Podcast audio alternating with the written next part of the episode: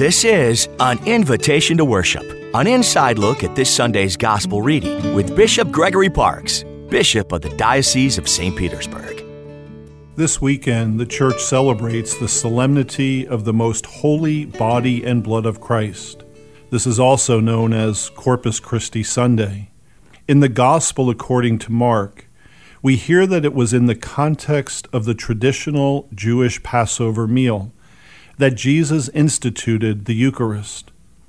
We read in chapter 14 While they were eating, he took bread, said the blessing, broke it, gave it to them, and said, Take it, this is my body. Then he took a cup, gave thanks, and gave it to them, and they all drank from it. He said to them, This is my blood of the covenant.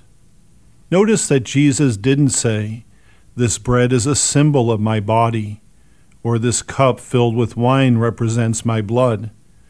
He said explicitly, This is my body, and this is my blood. The church sees in these words of our Lord that what we receive in communion is truly his real presence body, blood, soul, and divinity. A mystery, yes, since we ask how this can be possible. But what a gift and blessing the Lord gives us in Himself in this most holy and special and intimate way. One of the traditions that many parishes observe on Corpus Christi Sunday is a Eucharistic procession. The Blessed Sacrament is placed in the monstrance and carried or processed around the parish grounds or even through a town or a city.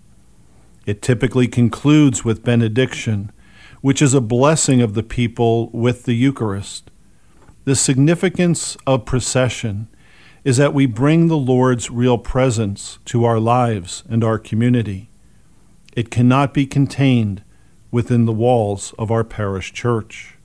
In fact, each time that we come to Mass and receive communion, the body and blood of Jesus is present within us as we leave church. So, in a sense, through our lives, we bring the presence of the Lord to others by the fact that He dwells within us. May this Corpus Christi Sunday be an opportunity to renew ourselves in the belief in the real presence of our Lord in the Eucharist.